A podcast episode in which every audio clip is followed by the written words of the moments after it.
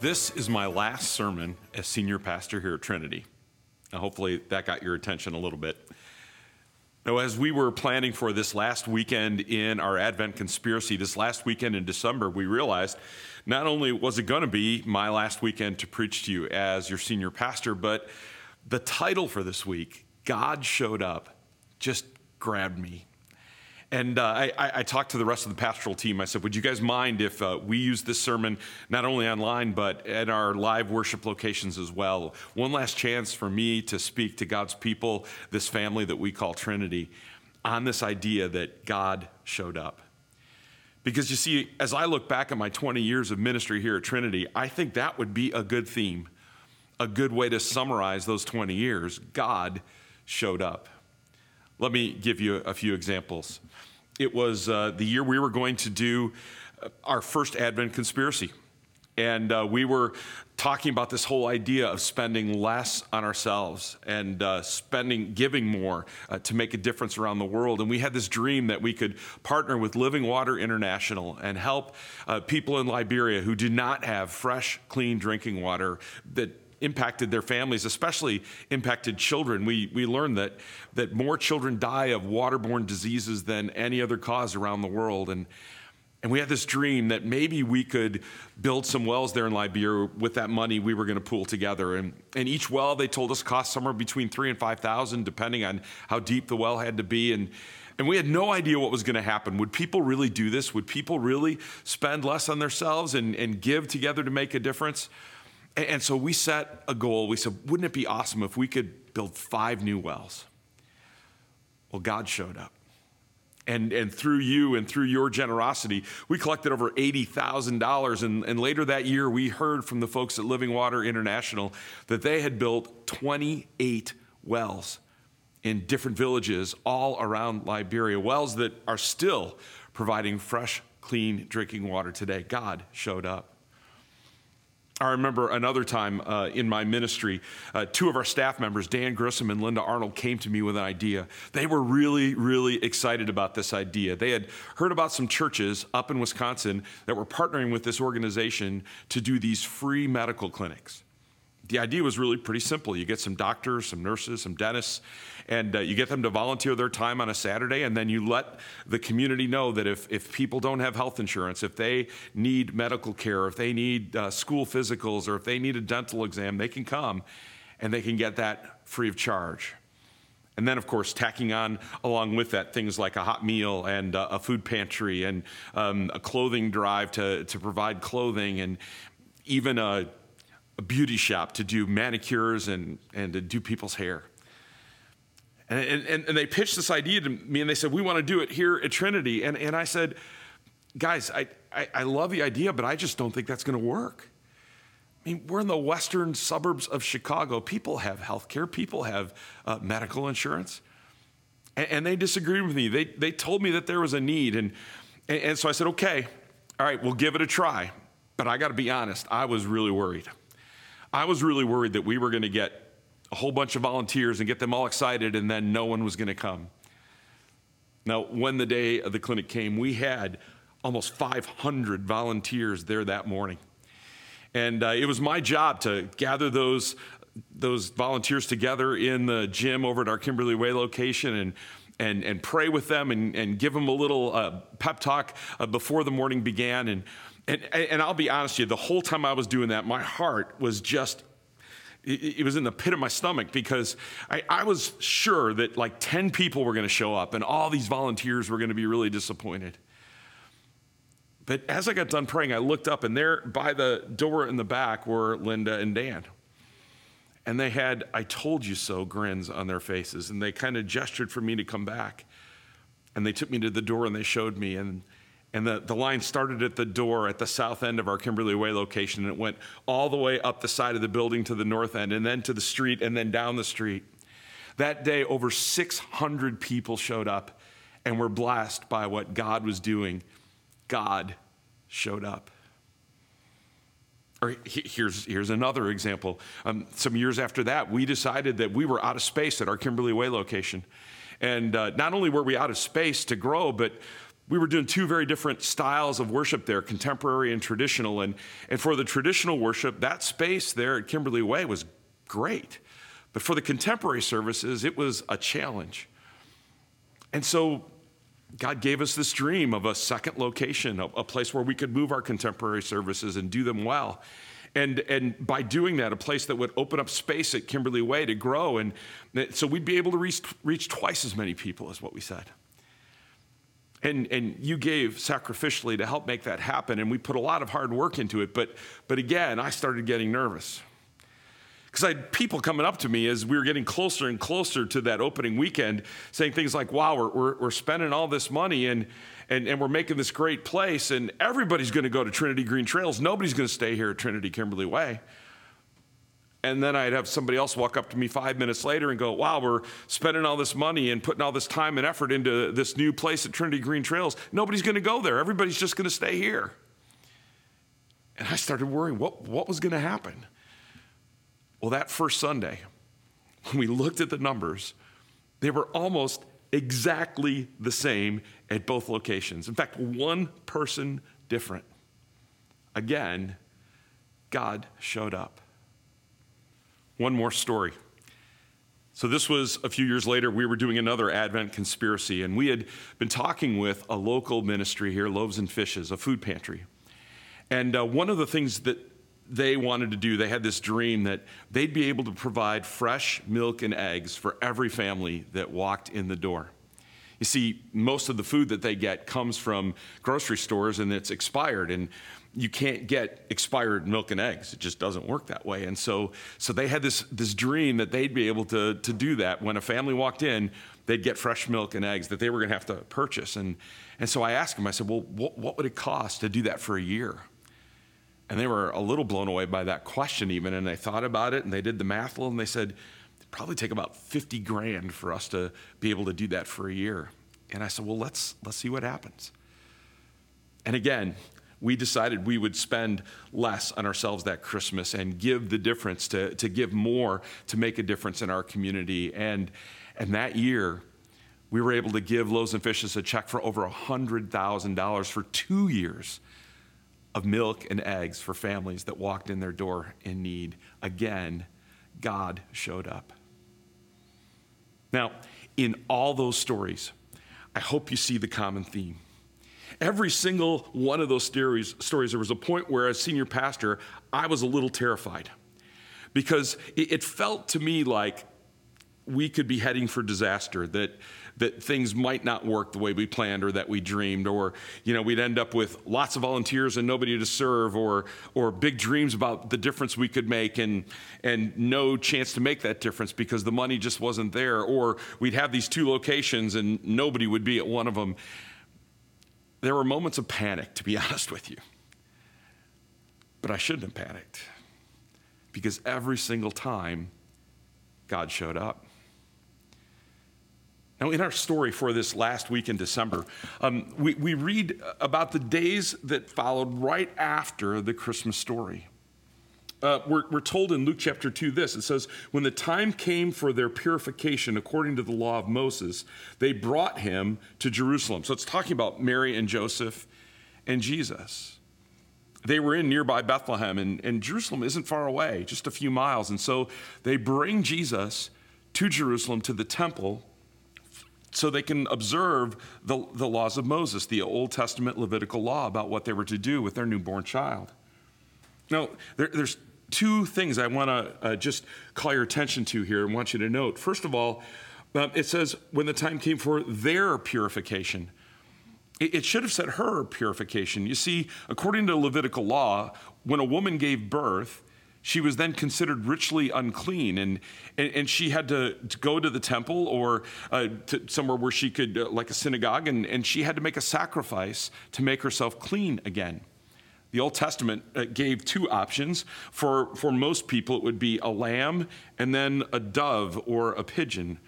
But it said if you were poor, if you were too poor to afford a lamb, then it could be two pigeons or two turtle doves.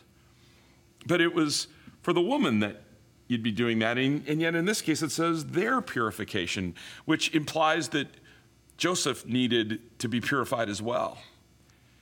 Now, most theologians believe what that's indicating is that Joseph had helped in the birth of Jesus. In other words, there were no other women around, no, no midwife around to help. And it, it just lends credence to that idea that we've talked about that, that Joseph and Mary find themselves kind of outcasts from Joseph's family there in Bethlehem.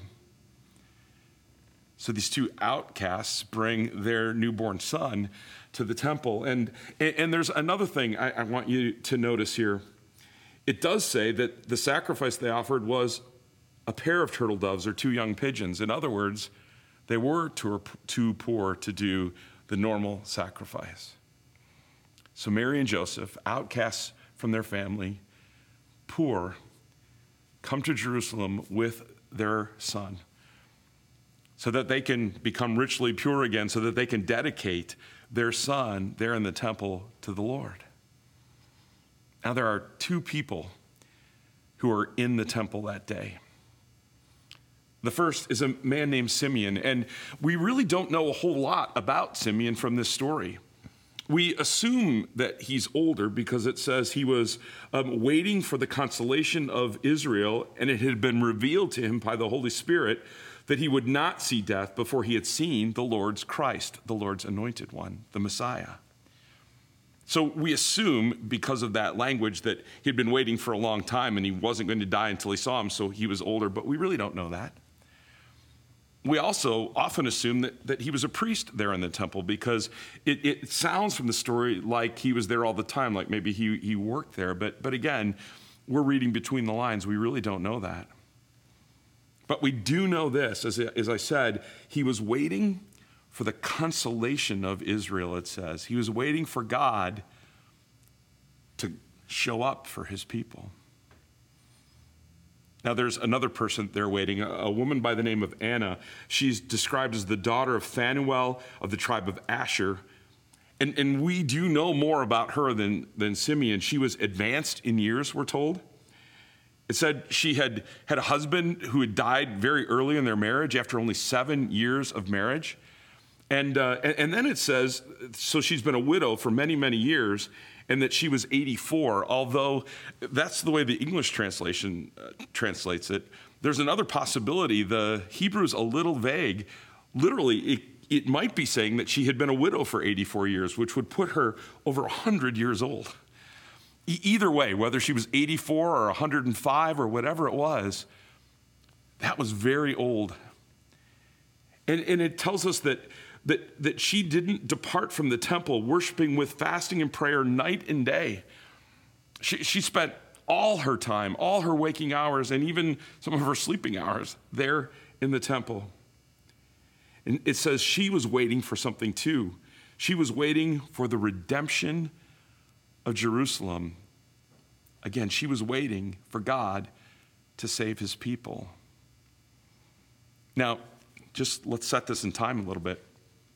It's been 400 years since God has spoken to his people through the prophets. It's been a thousand years since King David was on the throne and God made that promise that he would, he would have one of his descendants on the throne forever. It's been almost 1,300 years since God rescued his people out of slavery in Egypt and brought them to the promised land. It's been almost 2,000 years since God took an old man and, and his wife who didn't have any kids, Abraham and Sarah, were worshiping the moon. And, uh, and, and literally revealed himself to them as the true God and made a promise to them that their descendants would be as many as the stars in the sky. God has been working in the life of his people for thousands of years, but it's been a long time since they've heard of him. They've been under brutal rule by the Assyrians and, and the Babylonians, and then the Greeks, the Seleucids, the Ptolemies, and, and now the Romans. And many of God's people wonder if they're still God's people at all if God hasn't abandoned them, if God hasn't forgotten about them. But Simeon and Anna don't believe that. They believe that God is going to show up, and that day in the temple, that's exactly what happens. And, and they see it, they, they realize it. Simeon looks up and he says, Lord, now you can let your servant depart in peace according to your word, for my eyes have seen your salvation. Anna declares to anyone that will hear that she has seen this God's Messiah. It says she gave thanks to God and she began to speak of him, to speak of Jesus to anyone who would listen. God showed up. Now, God showed up in a way very different than they expected, though. At least I assume so. I doubt they expected God's Messiah to be a baby born to a poor couple from Nazareth, a couple rejected by their own family. But God showed up. Now, many years later, that Messiah, that Jesus, would, would talk about God showing up in a really interesting way. In, in Matthew's gospel, when Jesus is teaching, he, he talks about the last day when, when he will gather his people together. And, and he says he's going to look at them and he was going to say, um, I was hungry and you gave me something to eat. I was thirsty and you gave me something to drink. I was sick and in prison and, and you came and visited me. And, and God's people, he says, will look at him and will say, When, Lord? When did, when did we see you like that? When did, when did we do those things for you? And Jesus says it this way He says, Whenever you did it to the least of my brothers and sisters, you did it for me. Simeon and Anna saw the, saw the face of God in a little baby. God showed up in an unusual way. And I want you to think back to all those different ways that I was describing God showing up over these last 20 years among us. We saw the face of God too, not in a little baby necessarily, but we saw the face of God in people in Liberia that needed fresh drinking water. We saw the face of God in people from our own community that didn't have health care. We saw the face of God in families coming to loaves and fishes and just wanting to be able to provide some simple dairy products for their family. We saw the face of God in the new people that we've been able to reach in the community through our multiple locations as we trusted God and stepped out in faith. Over the last 20 years, we've seen the face of God in those that need Him desperately. God indeed has showed up. And now, this Advent season, we've been able to see it again. As we've partnered together with Collective Chicago, we've seen the face of God in, in the homeless.